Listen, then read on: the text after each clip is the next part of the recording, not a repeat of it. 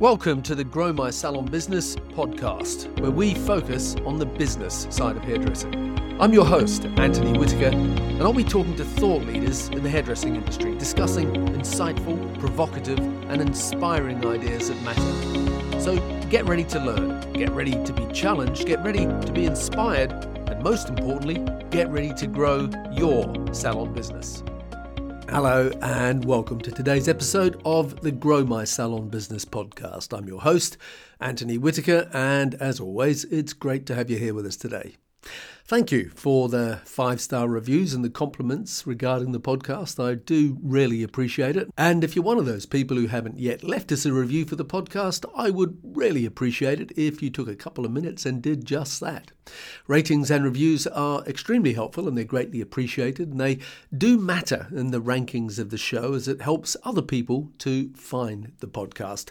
And obviously, I also love to hear what's been helpful to you. All you need to do to leave us a review is go to the Apple Podcast app, search Grow My Salon Business, scroll to the bottom of the page, and leave a review, and you will make us very happy. So, with that said, on with today's show. I had an email recently from a rather frustrated salon owner, and she said to me, My front desk team are asking for a raise. How do I work out what I should pay them? Now, I thought that would be a great topic for today's episode. So, where do we start? Well, let's start by saying that everyone who works in a salon is important, whether that's the new assistant on their first day at work or the seasoned stylist with a large following of loyal clients who has perhaps been with you for the last 10 years, or the person who runs the front desk. They're all important. They all have a job to do. They're all part of your team and they all need to be paid well for what they do. And as every salon owner knows, the employee costs in any salon are always the single biggest overhead. And at the moment, no matter where you live in the world, there's pressure on wages due to inflation and rising cost of living. As a salon owner, you can and probably have over the last three years put your prices up at least once, hopefully more, because in most cases your costs have been rising consistently for the last three years.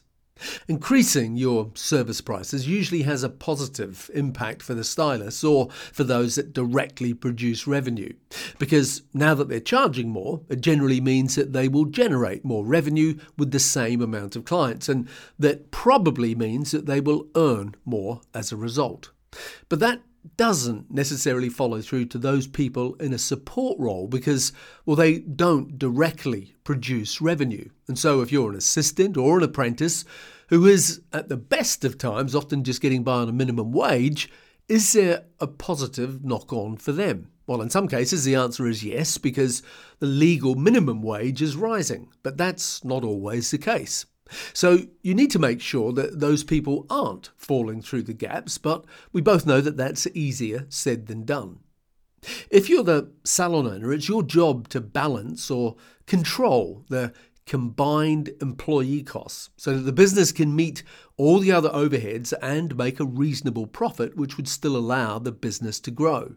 And finding that balance is often the hard part that salon owners everywhere grapple with because there's no set formula that every business should follow that will guarantee their success. Obviously, in most countries, there's a minimum wage level that salons need to comply with. And if you want to attract, motivate, and retain good team members at any level, then you also need to take that into consideration if you are to be competitive in today's employment market. And then there's the matter of value. Now, what I mean by that is that Although everyone who works in the business is important, the reality is that they don't all add the same value to the business. The busy stylist directly adds a financial value to the business that team members in a support role, whether that's as an assistant or even front desk staff, don't. Now, that doesn't make them less important as people, but it has to be a consideration when you're determining what and how they should be paid. If the employee is an assistant or an apprentice, then inevitably the hourly rate of pay will start at a lower level and gradually work its way up as their level of experience and personal productivity increases. And if you're a stylist, then the hourly rate will be more than an assistant. And as a stylist or a colorist or a beauty therapist, you're also directly producing revenue. And so, regardless of what form it takes, whether it's a commission or a bonus or a higher hourly rate, either way, you'll typically have the potential to earn more based on how productive you are. But what about the person who runs the front desk? What should you pay them and how can they earn more? So, finally, I'm getting to the essence of the question that was sent in. Because, like the assistant, they are also categorized as support staff. And so their role is typically not to be directly responsible for producing revenue. Regardless of whether you call the person or people who run the front desk the salon receptionist, or the front of house, or the client liaison manager, or the guest experience manager, or salon coordinator, or reservationist, or maitre d', and I'm sure there are other titles that you could use. But regardless of what you call them, are they all just different titles for a job that is in many ways the same? Now, just to be clear, in my world, they are not necessarily the same job because although they certainly have a lot of similarities, for example, they're often the first and the last person to engage with the client. They typically handle all the financial transactions. And to varying degrees, they're also the communication hub of the salon. But that's a big question. What should you pay the person responsible for running your front of house. Now, whether it was in my own salons or salons I've worked in, or salons I've visited as a client, or salons that I've visited as a business coach, one thing stands out, and that is that the degree of leadership or authority and responsibility that the front of house person has in the salon varies enormously. In one salon, it might just be a 20 year old in a small salon with four or five staff who has very little responsibility and who might be lethargically sat at the front desk answering the phone if it rings, checking in clients, and, and then taking their money and checking them out. Whereas in another salon, perhaps with 20 staff, the front of house person might be an immaculately presented and polished professional, confident, charming, and proactive. They manage the team and the appointment book. They're managing the team's schedules and are responsible for coordinating staff and clients. They're managing the salon inventory. They're looking after product merchandising. They're running the social media and dealing with every little problem that comes up so that the business runs like a well oiled machine, regardless of whether the salon owner is there or not. Now, someone like that might be worth a lot of money to the business.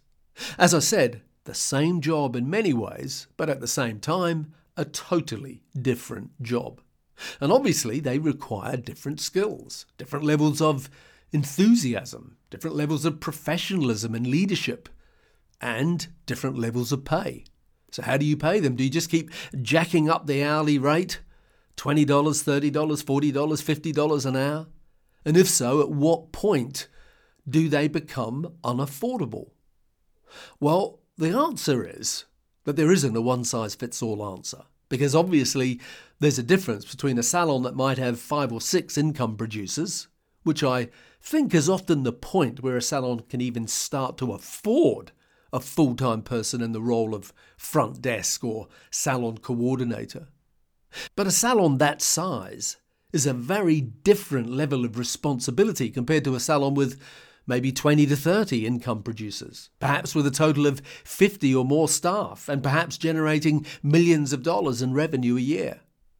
So I think that the answer about pay scales all starts with identifying what the roles, goals, and responsibilities of a person with a front of house position will be. And then once you have clarity around your expectations of the roles, goals, and responsibilities, then ask yourself what would you call that position? Now, you might think, well, why does it matter what you call them? The title is just the word, so what difference does that make?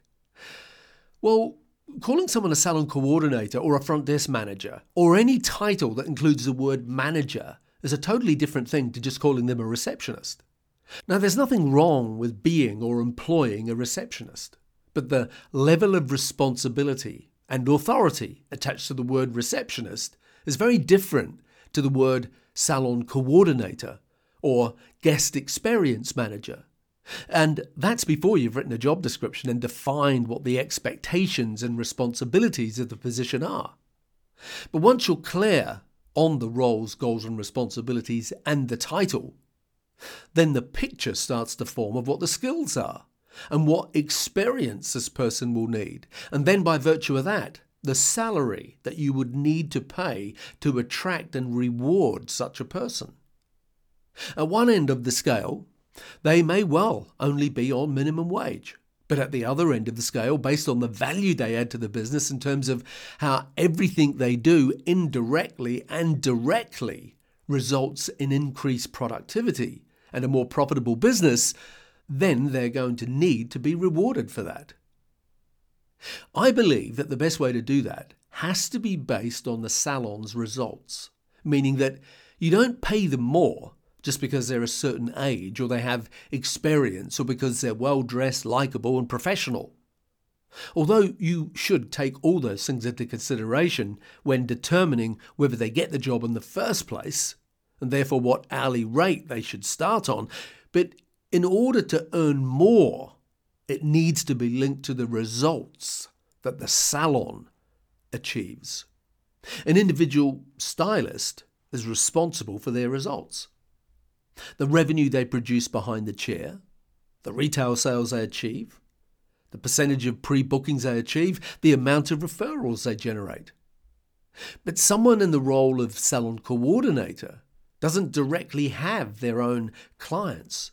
So if they're going to be paid more, then aside from just increasing the hourly amount that you pay them, if that is what you choose to do, but aside from that, the other way to reward them is that instead of an increased hourly rate, that it is some form of bonus or commission that is somehow linked to the salon's overall results.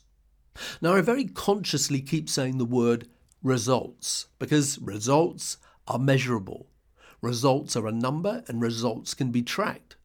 Results aren't saying, I deserve more because I work really hard, or I've been here a long time, or I'm reliable and efficient and well organized. All those things are great and commendable, but they're just part of the job and what's expected of them. But results are saying the salon's average bill was $100, and as the salon coordinator, since you instigated the one to one coaching or the incentive program or the product training, it's increased to $130. That's a result. Or saying the average client count for the salon was 150 clients a week, and as the salon coordinator, since you instigated the customer service training and the referral program, we're now averaging 200 clients a week. That's a result. And so, incentivizing the salon coordinator is saying the salon is currently averaging, let's say, $5,000 a week in retail. As an incentive, you'll get 5% commission on everything the salon does over and above that amount. Or the salon is currently averaging $50,000 a week in services. So, as an incentive, you will get X percentage of everything the salon does above that amount. Now, how you choose to reward people financially, whether it's a percentage on achieving over a certain amount or a set bonus, or whether it's based on weekly numbers or monthly or quarterly or annual numbers, well, that's up to you and there are advantages and disadvantages of however you do it. But what's always important to consider here is that as a business owner, that you know what profit margin the business is making, or at least that you should do. And if the business is very profitable, then you may be able to give someone an unconditional increase as an hourly rate or annual salary. But in most cases, profits are slim. And so, if you're going to pay someone in any position more, then it has to be based on an increase in productivity of some description. Will they always like that? No. Some people think they deserve more money without increasing their responsibility or results. Is that fair? Well, look, sometimes it might be if they feel they're currently underpaid for what they do. Now, obviously, I don't know the answer to that question for your specific situation, only you do.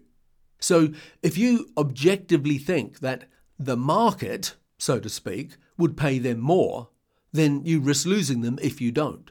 And then you have to go through the process of recruiting and training and quite possibly end up paying what would have kept the previous person in that role in the first place.